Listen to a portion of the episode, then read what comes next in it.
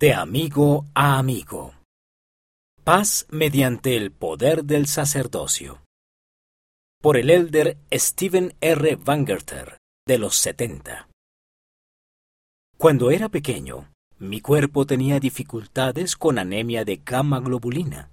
Me costaba luchar contra los gérmenes y me enfermaba con frecuencia. Una noche me desperté con un fuerte dolor de oídos. Me dolían tanto que pensaba que la cabeza me iba a explotar. Recuerdo que mis padres entraron en mi habitación. Mi madre se sentó a un lado de la cama y me meció en sus brazos. Luego papá puso sus manos sobre mi cabeza y me dio una bendición del sacerdocio. En esa bendición me dijo que mi Padre Celestial me conocía, que Él estaba al tanto de mi dolor y que me bendeciría para que pudiera dormir el resto de la noche.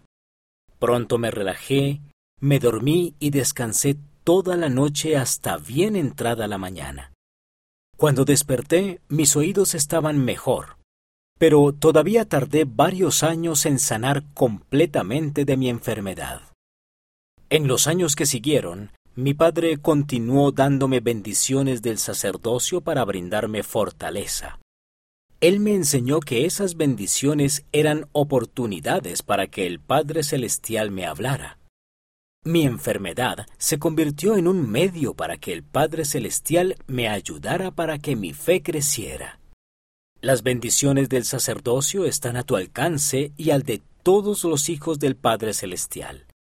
Todos tenemos diferentes desafíos. Vivimos en lugares diferentes y tenemos familias distintas.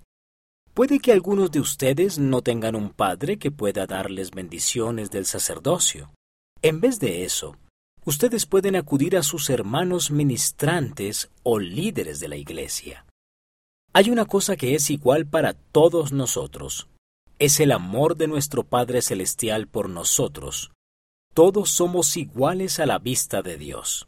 El Padre Celestial desea bendecirnos a todos por medio del poder de su sacerdocio. Quiero que sepan que el Padre Celestial los conoce y los ama. Él conoce tu nombre y sus amorosos brazos se extienden hacia ustedes. Tomado de una entrevista con Lucy Stevenson Ewell.